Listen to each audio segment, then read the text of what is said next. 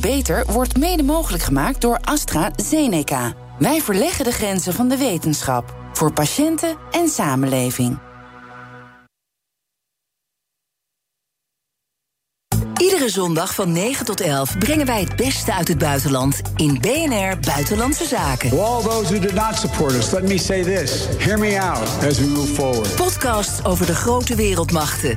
BNR De Wereld en natuurlijk Boekenstein en De Wijk. Daarmee beledig je gewoon de intelligentie van de normale burger. BNR Buitenlandse Zaken. Iedere zondagochtend vanaf 9 uur op BNR. De Dutch Podcast Top 20. Elke vrijdagavond om half zeven ben ik jouw gids in het Nederlandse podcastlandschap. André Dortmund. De Dutch Podcast Top 20. Met de 20 best beluisterde podcasts van Nederland. Elke vrijdagavond om half zeven op BNR. Of wanneer je wilt. Als podcast. BNR Nieuwsradio. Beter. Harmke Pijpers. Wandelen is al lang geen suffe zondagmiddagbezigheid meer. De coronacrisis heeft het wandelen immens populair gemaakt. We gaan op stap met beweegapps, stappentellers, wandelmaatjes, de fysiotherapeut of luisterend naar een podcast van Erik Scherder.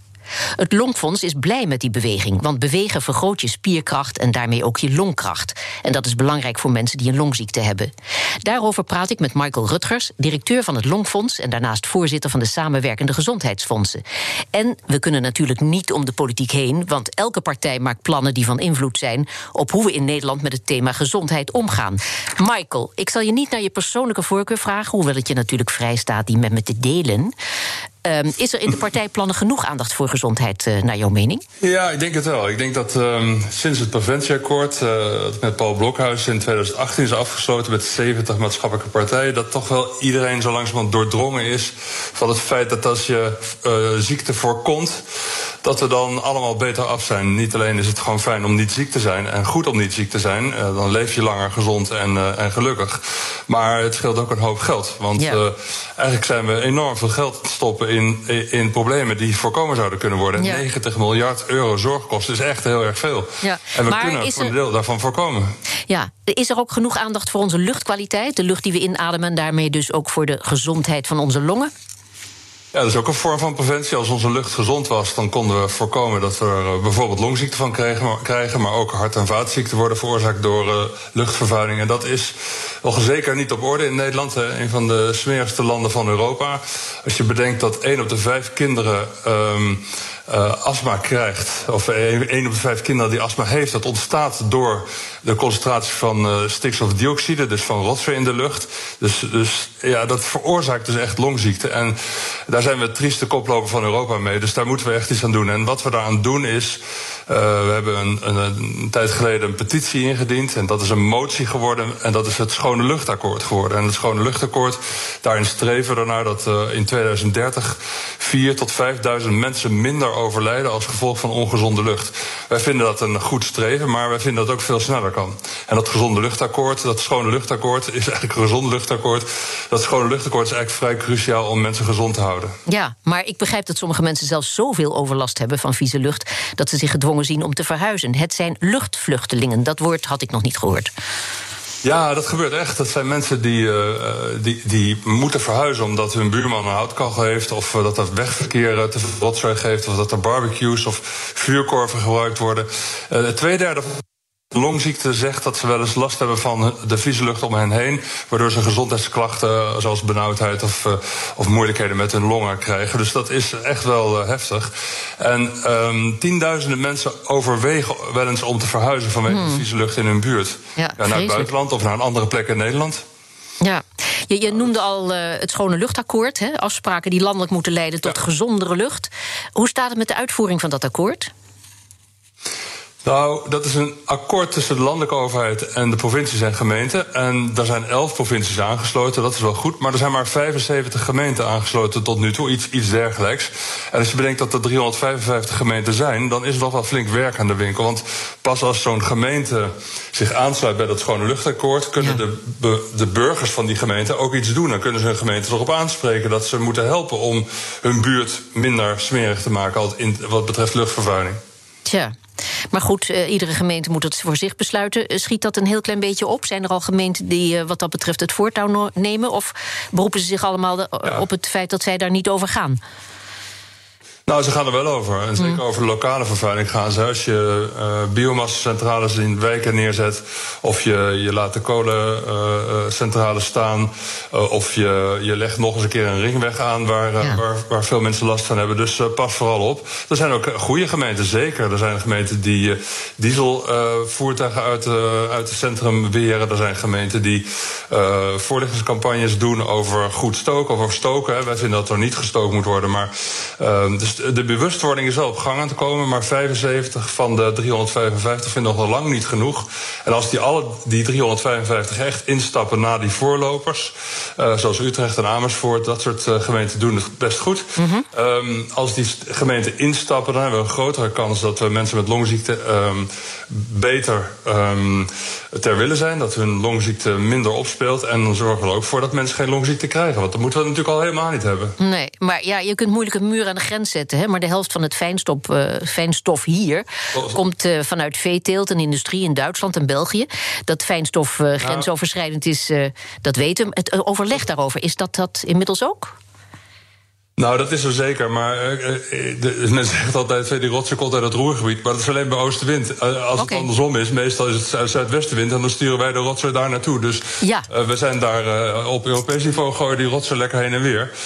dus, dus dat moet zeker ook Europees, Europees geregeld worden. Dat is dus de achtergrond fijnstofvervuiling, die is er zeker. Maar de andere helft komt inderdaad door bronnen... waar we zelf iets over te zeggen hebben. Zoals de veeteelt, zoals het wegverkeer... zoals hout, houtstook, zoals kolencentrales en al dat soort zaken. Dus die, en, en eigenlijk ook moet je natuurlijk gewoon met, in, in plaats van met de auto, moet je je kind met de fiets naar school brengen. Ja. En dat, dus er zijn, ja, je kan er zelf ook wat doen. Ja, je noemde het al, steeds meer kinderen krijgen problemen met hun gezondheid door luchtvervuiling. Hè?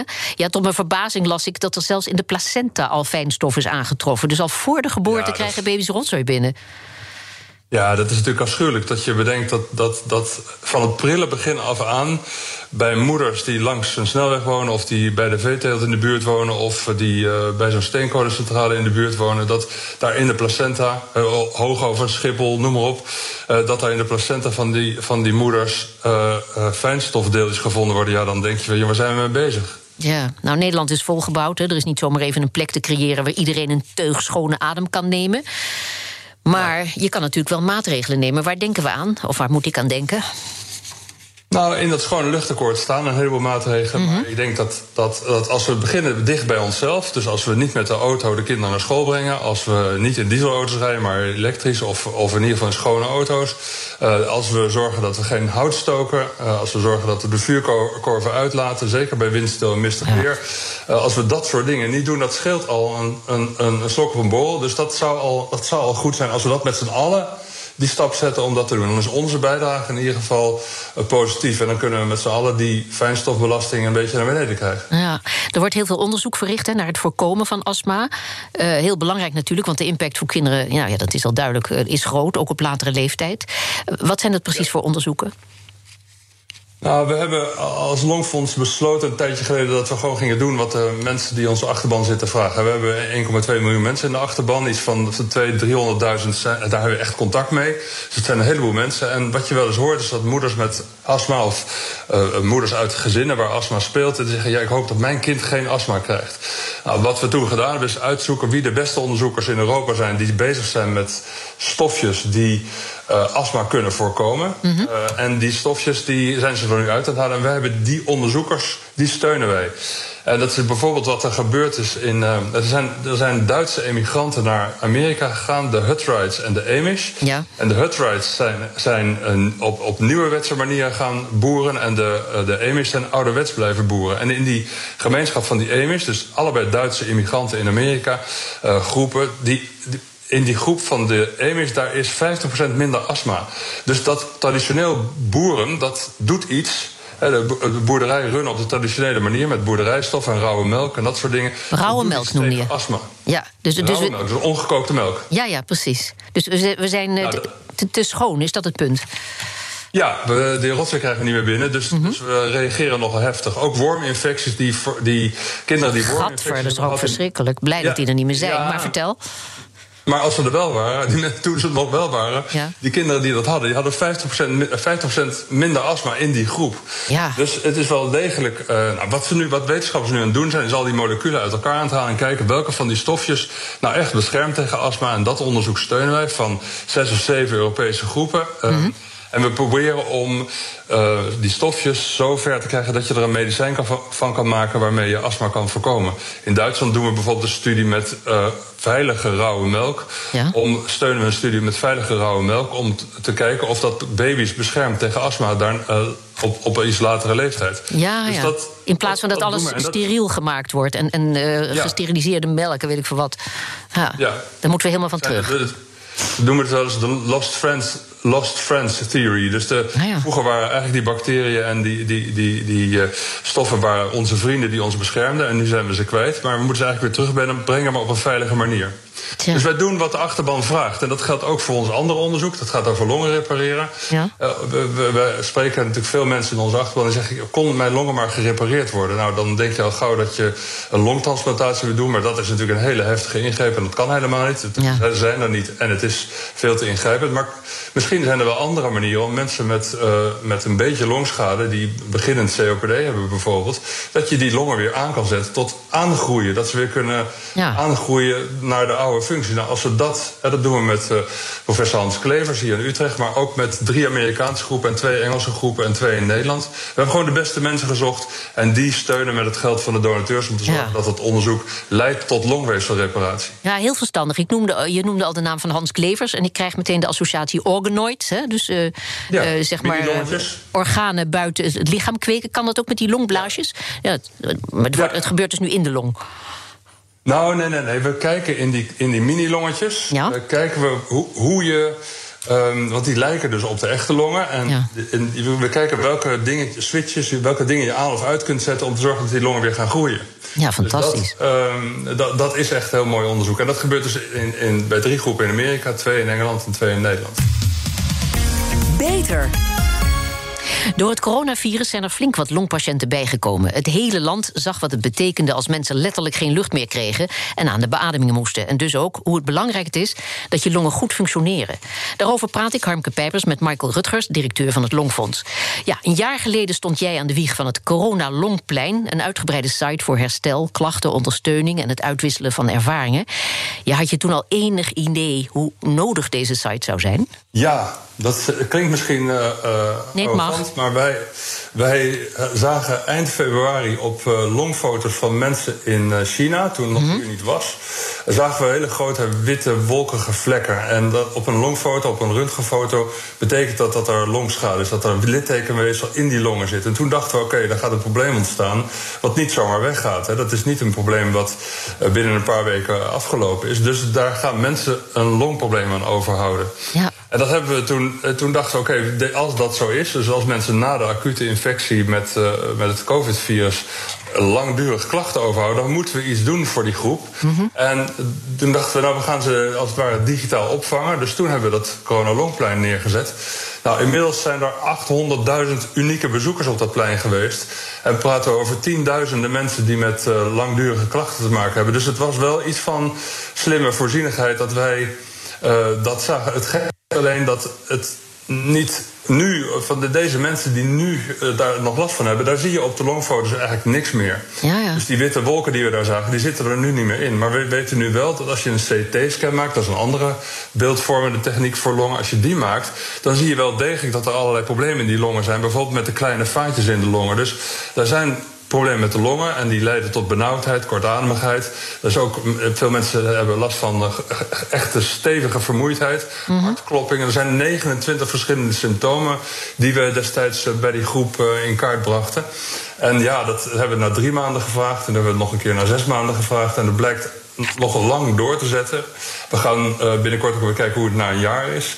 Dus ja, dat, ehm, dat heeft enorme heftige gevolgen gehad voor deze mensen. En daar hebben we geprobeerd om hen zo goed mogelijk te helpen met een, inderdaad een hele uitgebreide site met allerlei informatie waar ze ehm, toch in ieder geval steun vinden om een weg te vinden. En we zijn natuurlijk ook naar de minister gegaan om te zorgen dat er vergoeding is voor de herstelzorg, de fysiotherapie, diëtetiek, eh, eh, eh, logopedie.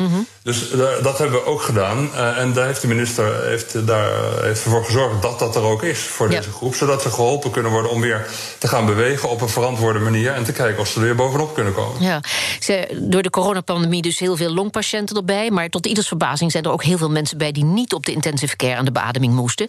Wat zijn hun klachten? Hoe, zij, eh, hoe zijn zij die periode doorgekomen?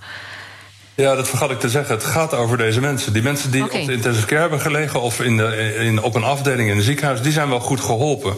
Eh, want die zijn in beeld. Maar die mensen, die tienduizenden mensen, de honderdduizenden mensen die gewoon thuis een ernstige COVID-infectie hebben meegemaakt, daarvan is toch een aanzienlijk deel, nou ja, eh, eh, het, rond de 10% heeft langer te maken met, eh, met de klachten die ik net noemde. Dus het gaat vooral over die mensen die thuis zijn, want ook die, juist die, die vinden heel moeilijk hun weg in de zorg. En dat vinden wij, daar willen wij heel graag aan werken. Dat doen we ook met allerlei beroepsgroepen, met allerlei instanties om te kijken dat die mensen wel goed opgevangen worden en niet van het kastje naar de muur gestuurd Ja. worden met hun klachten. Want eh, ja, we kennen het natuurlijk niet. Het is een hele nieuwe ziekte. Ja, het Longfonds wil eh, iedereen met een longziekte aan het bewegen krijgen. Hè? Dat klinkt wat tegenstrijdig, want als je het gering, eh, bij geringe inspanning al eh, heel benauwd krijgt, dan is bewegen toch wel het laatste waar je behoefte aan hebt. Maar eh, vertel. Maar de beste manier om niet te bewegen is eh, naar je benauwdheid luisteren. Want dan ga je het nooit meer doen. Ja. dus, dus op een of andere manier moet je ervoor zorgen dat je die benauwdheid op de achtergrond krijgt. En de beste manier voor mensen met COPD is natuurlijk eh, onmiddellijk hulp te zoeken bij het stoppen met roken. Als je doorrookt, dan blijf je benauwd. Te zorgen dat je medicatie goed neemt. Eh, want die medicatie zet je, long, je longen open en dan kan je meer lucht krijgen. En dan kunnen je spieren dus ook beter werken. Want lucht. De longen haal- haal- halen zuurstof naar binnen en die zuurstof gaat naar de spieren. En daarom kan je dan wel bewegen. Dus eh, stoppen roken, medicatie nemen en dan aan het bewegen staan. En het maakt mij helemaal niet uit hoe mensen gaan bewegen. Je hoeft echt niet naar de sportclub. Je hoeft echt niet eh, de hele tijd in een kelder bij de fysiotherapeut op zo'n fiets te zitten. Dat is het helemaal niet. Je moet gewoon een half uur per dag eh, matig intensief bewegen. Dat je een beetje gaat extra gaat ademen. Dat je je hart een beetje voelt kloppen. En dat je een beetje gaat zweten. Een half Ja. uur per dag is al genoeg. Ja. Meer hoeft niet. En dat kan je met je vrienden doen. Je kan je met een wandelclub doen. Je kan rondscharrelen. Het maakt mij niet uit. Maar ga alsjeblieft bewegen. Ja, maar ook voor niet-longpatiënten heb ik, het, heb ik begrepen, is het belangrijk om te bewegen, zeg jij. Eh, dat snap ik wel. Ook om eh, door dat bewegen eh, erachter te komen dat ze mogelijk ook longpatiënt zijn. Dat moet je even uitleggen. Eh, nou, ik denk dat. Kijk, zoals ik het zie, is. eh, Je moet de mensen niet opknippen in al zijn verschillende organen. Dus Ja. eh, je hebt de longen, maar je hebt ook een hart, je hebt spieren, je hebt een hoofd, je hebt al die dingen, je hebt hersenen. Al die ehm, aandoeningen die daaraan kunnen ontstaan, die, hebben, die kun je voorkomen. Of nou, je kunt in ieder geval zorgen dat het minder snel jou overkomt als je zoveel mogelijk een groot deel van je leven beweegt. En natuurlijk, als je al iets hebt of dreigt te krijgen, dan is het moeilijker. Maar toch bewegen voor mensen met hartziekten, met hart- en vaatziekten, met mensen die, die, eh, die hersenziekten hebben, maar eh, reuma, noem het maar op, nierziekte. Je kan het gek niet bedenken of het is. Eh, mensen die, die depressief zijn, de- eh, depressie. als mensen die gaan bewegen, die, die worden echt minder depressief. Dus Ja. het, is, het helpt eigenlijk tegen alles. Ja. Dus maar, in ja, die zin is. mhm. maar ondertussen worden mensen steeds dikker. We zitten met z'n allen vooral veel op de bank of achter de computer. Het lijkt lastig om daar verandering in te brengen. Hoe gaan we dat doen? Nou, ik denk dat we ervoor moeten zorgen dat we zo laagdrempelig mogelijk toegang tot bewegen krijgen. Dus, dus het moet niet duur zijn, het moet makkelijk te vinden zijn en het moet eh, makkelijk te doen zijn, dichtbij in de buurt. En dan kunnen mensen ook die stap zetten. Want als je daarvoor, eh, gek genoeg, in de auto moet stappen om te gaan bewegen, dat is natuurlijk heel raar. Ja. Dus het moet, het, het moet gewoon heel makkelijk beschikbaar worden. En mensen moeten de informatie ook kunnen vinden. Er Ja. zijn overal in allerlei gemeentes zijn wandelgroepjes, eh, er zijn daar zijn, daar, het, het stikt van de, van de groepjes. Probeer je daar weer aan te sluiten. En er zijn ook mensen die met hun huisarts tussen de middag, als hij een boterhammetje eten, een rondje door de wijk wandelen. Ook prima. Of met een fysiotherapeut. Al die initiatieven zijn goed. De Wandelbond heeft eh, heel veel eh, clubjes. Die, dat kost bijna niks om je daarbij aan te sluiten. Ga de, de straten op, de bossen in, de lanen op, de lanen in. eh huppakee. Bewegen met je, met je, met je lichaam. Met je uh, luie donder. Uh, maar dat wou jij niet zeggen. Dat heb ik niet gezegd. Dat wou ik niet zeggen. Dat is ook niet. wat, wat je in het begin zei, is natuurlijk echt waar. Die, het, als je van bewegen benauwd wordt, is het echt een hele grote stap om te gaan bewegen. Zeker. Maar, maar het is een vicieuze cirkel naar beneden als je het niet gaat doen. Dus je moet die vicieuze cirkel naar boven krijgen. Ja, maar dat zou ook leuk zijn als onze architectuur daar een beetje op werd ingericht. Dat je niet meer in, naar een sportclub moet, naar, naar een, een, een, vaak nog een terrein aan de snelweg. Ligt altijd buiten de kern. Gewoon bewegen ook in de kern van een dorp of een stad. Dat houdt me erg bezig. Vooral als ik al die brede stoepen in Parijs zie waar ze gewoon lekker rolschaatsen bijvoorbeeld. Nou, ik vind het echt bizar dat wij sport, sportclubs neerzetten uh, in, langs de, de, de snelwegen. Waarom doen we dat? Dan gaan we onze kinderen gaan we daar diep laten inademen, omdat ze lekker sporten, maar dan ademen ze rotzer van de snelweg in. Ja, dat, kan er ook erg over opwinnen, maar daar hebben we geen tijd meer voor. Ik ga je bedanken, Michael Rutgers, directeur van het Longfonds. En wilt u meer informatie over het Corona Longplein? Kijk op onze site www.bnr.nl/slash beter. Zorgvernieuwers. Er zijn volop ontwikkelingen in de zorg. Nieuwe medicijnen, technieken en behandelmethoden maken het leven van de patiënt beter en het werk van de specialist makkelijker. Wat zijn de laatste innovaties? Het plaatsen van een knie- of heupprothese gaat veel preciezer met behulp van een robotarm. Dat geeft minder snel slijtage en minder restklachten. Orthopedisch chirurg Joris van der Lucht, verbonden aan het Reinier Haga Orthopedisch Centrum, gebruikt zo'n robotarm tijdens de operatie.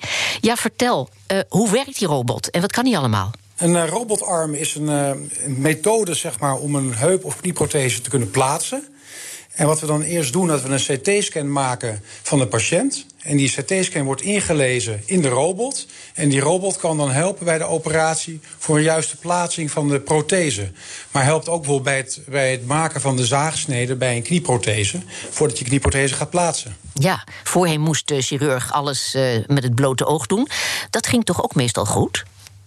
Het gaat meestal goed en het gaat eigenlijk altijd goed.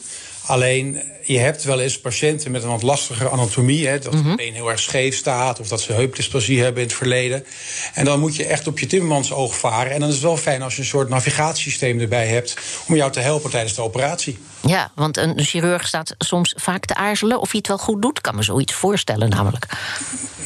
Nou, de, de jongere chirurg die net begint, zeg maar, en nog een opleiding is die staat wel eens te aarzelen. Maar daarom zijn er ervaren chirurgen die hem daarbij helpen.